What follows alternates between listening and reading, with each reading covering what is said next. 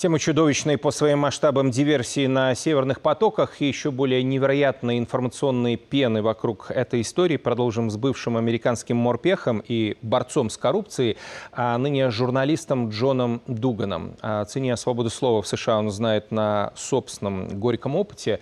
Семь лет назад он был вынужден просить в России политическое убежище. Сейчас Джон подключается к эфиру контуров. Добрый вечер. Все дороги действительно ведут в Вашингтон?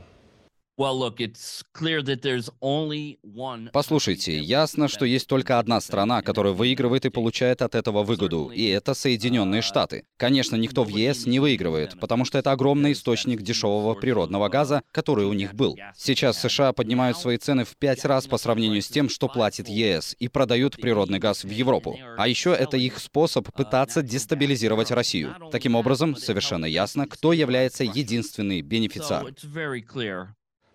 Джон, у вас э, тоже есть ощущение, что Европа уже давно стала колонией США. Как Вашингтону удается так манипулировать? Well, look, uh, the United States has been lying Послушайте, Соединенные Штаты лгали о стольких различных конфликтах на протяжении многих лет, чтобы продвигать свои собственные интересы. Они лгали о Ливии, о Вьетнаме, о Сирии, когда применялся отравляющий газ. Они лгали об Ираке. Ложь и дезинформация — это очень эффективно. И это всего лишь один из инструментов, с помощью которого Штаты продвигают свои интересы. Другой инструмент — НАТО. Вообще НАТО — это бесполезная организация. Она была разработана с одной целью — агрессия по отношению к России. Мы знаем, что Виктория Нуланд сыграла важную роль в дестабилизации Европы и Украины, и в 2014 году они планировали устроить государственный переворот, чтобы создать свое собственное марионеточное правительство. И вы понимаете, что это было направлено на то, чтобы поставить НАТО прямо на порог России, с чем абсолютно нельзя было мириться. Всем очевидно, кто главный бенефициар войны на Украине. Исходя из этого, когда она может закончиться?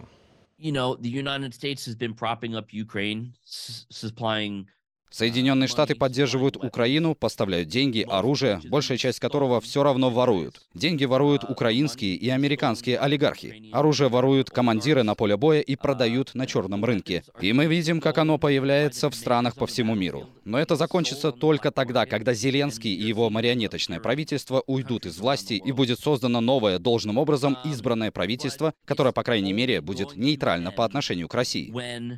Ну а замена Байдена может решить проблему? Что думаете? Джо Байден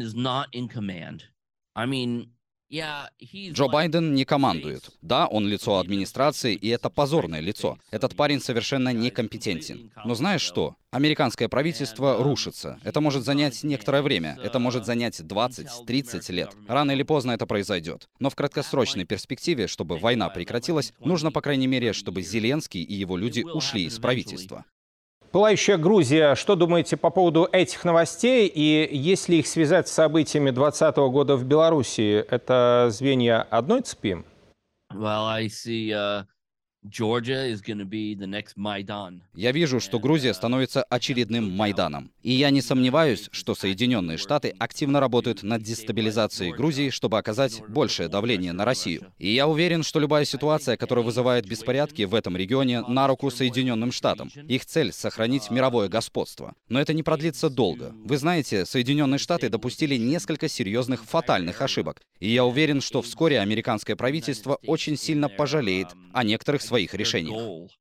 Ну что ж, спасибо. Это был Джон Дуган, бывший американский офицер, который не мечтает вернуться на родину.